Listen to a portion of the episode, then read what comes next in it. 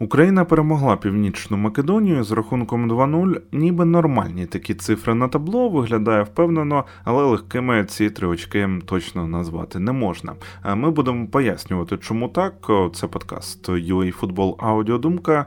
Мене звати Влад Петрушевський, мого співведучого Олександр Кошман. Поїхали! Усім привіт!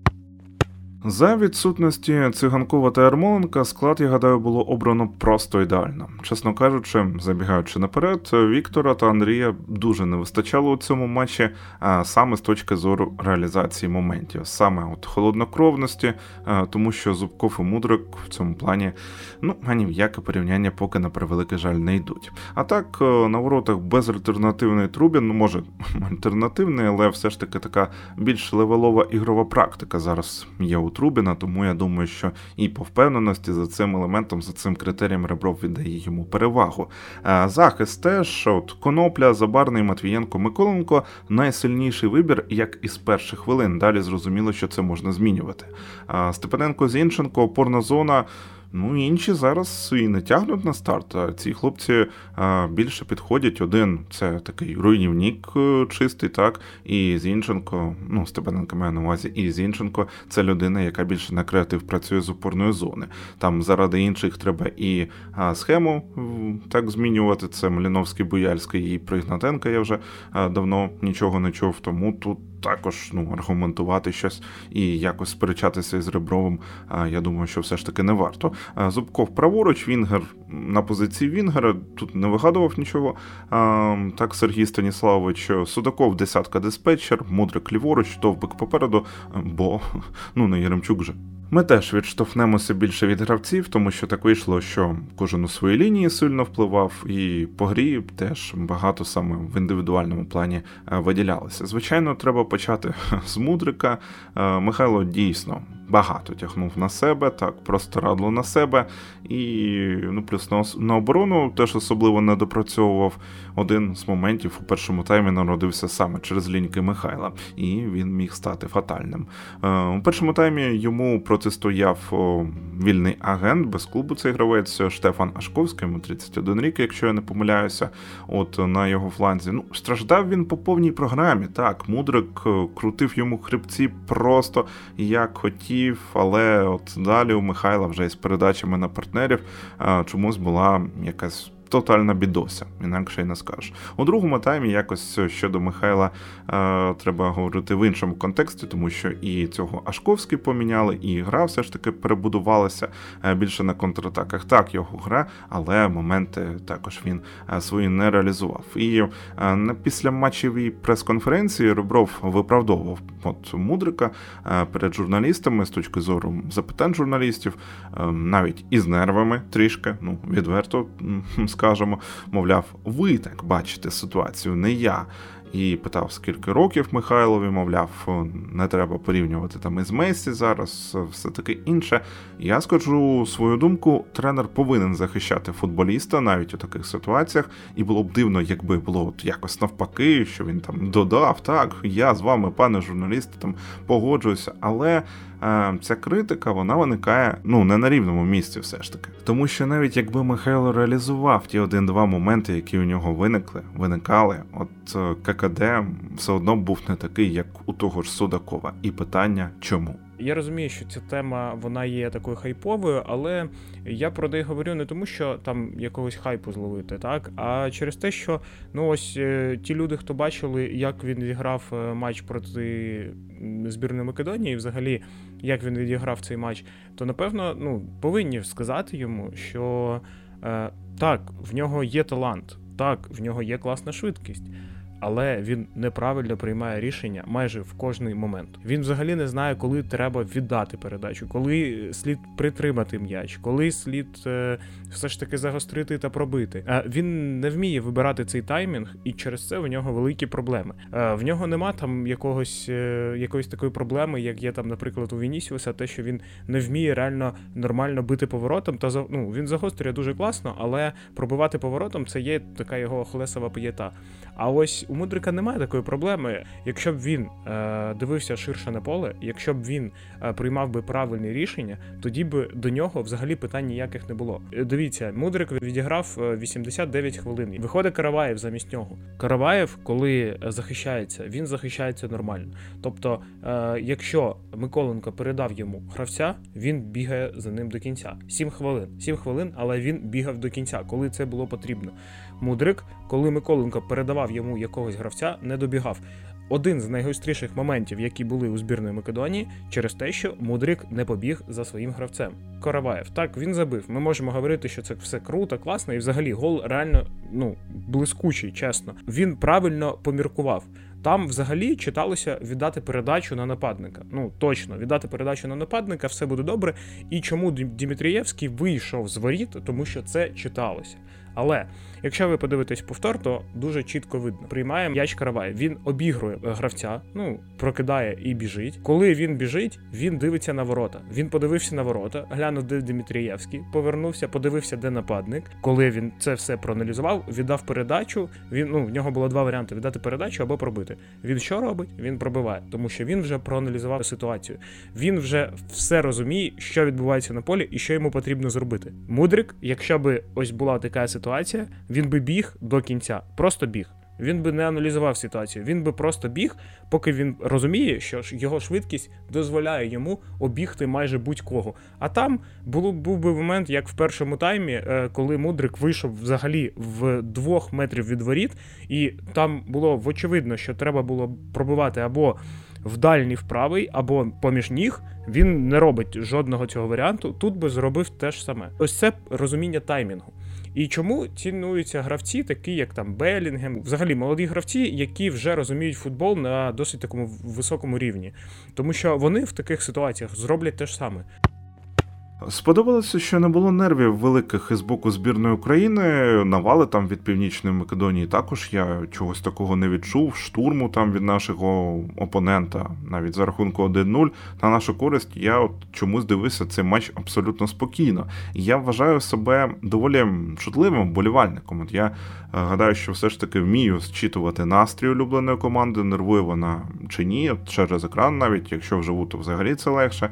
Е, так от відчувалося, що ми е, переважаємо з невеличким запасом все ж таки Північну Македонію. Ну так, у будь-якому випадку все одно це нічого не означало. Там розумію, один момент могли поплатитися легко і пішла б інша гра. Проте, якщо ми беремо очисто так баш на баш, Україна мала. Вона створила величезну кількість гарних моментів, коли грала другим номером, і навіть коли в першому таймі грала першим номером. То воротар македонців Дімітрієвський тягне, то ми у нього тупо били, так, коли виходив мудрик на ворота після пасу Довбика, то попереджено Матвієнка. І тому висновок доволі простий по цій грі. Факт залишається фактом. Пропустити могли навіть з одного моменту там у північної Македонії, з цього мінімуму моментів у нашого суперника, але й забити теж могли значно більше, якщо об'єктивно, все ж таки. Тому статистично більш е, ну, ближчими до е, перемоги були саме українці. І якби були на полі циганков і Ярмоленко з їх досвідом, я впевнений, щоб забили ми другий гол значно раніше. Не можна, звичайно, не відзначити великий внесок у результат Судакова. Тиск у тому епізоді дав дивіденди. Сам Георгій запресингував суперника, сам і забив. Пощастило, так, пощастило, рикошет був, але ну, рикошет також це інколи стає елементом частиною голу. І можна сказати, от правильно людина нарешті підібрала шипи відразу все інший футболіст на полі. Е, якщо серйозно казати, то розрізні передачі Судакова, та як він крутить головою, як грає на команду, ну росте дуже крутий хавбек атакуючого плану, і Україні треба його максимально розвивати. Шахтарю. Е, можливо, дійсно вже треба е, відпускати його, щоб він прогресував в іншому клубі, щоб він за кордоном грав дійсно е, на іншому рівні і вже дивіденди приносив збірній України. В мене інше питання. От зараз мова йде про Ювентус. Який Ювентус? Оцей розбитий Ювентус, який взагалі не зрозуміло, у якому напрямку він йде. Йому в Іспанію треба, так, на команду, яка починається на букву Ж. Про Судакова можна багато говорити. Він реально вже заслугував, щоб грати на більш високому рівні, і взагалі е, він розуміє, що потрібно робити на полі, як потрібно робити на полі. І ось він вміє вибирати таймінг. Тобто він розуміє, коли він може пробити, коли він треба віддати, і коли треба зіграти там через партнера або обігратись в стіночку. Він це все розуміє і він так і грає. І тому він є більш цінним гравцем для збірної, ніж той самий Мудрик. Як робив все Судаков? Судаков опускався, якщо це було потрібно. Він е, відбирав м'ячі, він опускався нижче. Судаков пробивав, коли він бачив, що є для цього можливість, і пробивав реально класно. Тобто, так, не було там 100%, навіть перший гол він забив за допомогою рикошету. Не було такого, що він там пробив, і це був блискучий удар. Ні, але він точно знав, що зараз потрібно пробивати, тому що момент з перехопленням вже розігрувати там буде недоречно, тому що підтягнуться захисники. І він пробив. Зробив все правильно. І в другому таймі він теж пробивав досить класно, але Дмитрієвський зіграв взагалі круто. Анатолій Трубін справедливо став номером один у Бенфіці. Ми слідкуємо за ним регулярно і пишемо про це на сайті UAFootball. Е, звичайно, його тут локально внесок у перемогу не менше ніж від того ж Судакова. Е, що сказати, якщо все гарно складеться, то Анатолій буде ну, воротарем топ-клубу через декілька років, там десь у Примері, серії А е, чи в ОПЛ. От чи треба зважати на те, що Аліоски там на нервах після гри сказав, там от просто пробували в нього, йому було легко це відбивати. Мовляв, не готовий сильно його хвалити. Ну не хвали, ми похвалимо. А ви б що без вашого воротаря робили? Взагалі мене досить так збентежила така ситуація, що на Хускорт е, Дмитрієвський поставили оцінку 5,5. Так, він допустив помилку, але команда програвала і залишалась хвилина. Нічого взагалі б не вийшло, якщо б Дмитрієвський не зробив ту купу сейвів, яку він зробив. Те, що програла команда, винен ну точно не він. Захист у цілому відіграв, ну скажімо, нормально, але центрбеки не сподобалися епізодами. І от в цілому ну, забарний, який у штрафному майданчику виглядав статично у більшості випадків. Ілля. Треба розуміти, він кремезний швидкий хлопець, але йому постійно треба рухатися. От той епізод я звертаю вашу увагу, коли Трубін врятував, коли повз забарного гравець з північної Македонії просто прокинув м'яч. Ілля стояв, як то кажуть, на прямих ногах. І з його фізикою це означає або бути відіграним, або привести пенальті. І добре, що Трубін врятував, а Елля опонента не чіпав. Бо, чесно кажучи, це був єдиний момент у другому таймі, коли от я реально про себе подумав: о, все, це пенальті. Зараз секунда і буде 11-метровий. Ось так якось про Забарного. Щодо Матвієнка. Таке склалося враження, що занадто м'який у боротьбі, навіть настільки якийсь е, помилки такого характеру, що е, десь там щось позиційно е, помилився. От просто якийсь такий, як ведмедик. Його навіть не проходили, як би це сказати. Його оббігали, його відштовхували, навіть особливо не напружуючись. Не скажа, не сказати, що він там неправильну позицію обирав, але от якось дуже легко із ним було а, футболістом атакуючого плану Північної Македонії. У своєму штрафному він погано відіграв. Так, зате у чужому нормально одного разу вистрибнув і пробив у попередщину. От, от такий зараз Матвієнко. Що стосується нашого захисту, все було непогано, і я думаю, що так було непогано все через те, що в опорній зоні у нас грало два гравці. Все ж таки грав і Степаненко, і Зінченко. Зінченко не грав вище, він підключався, але він і опускався.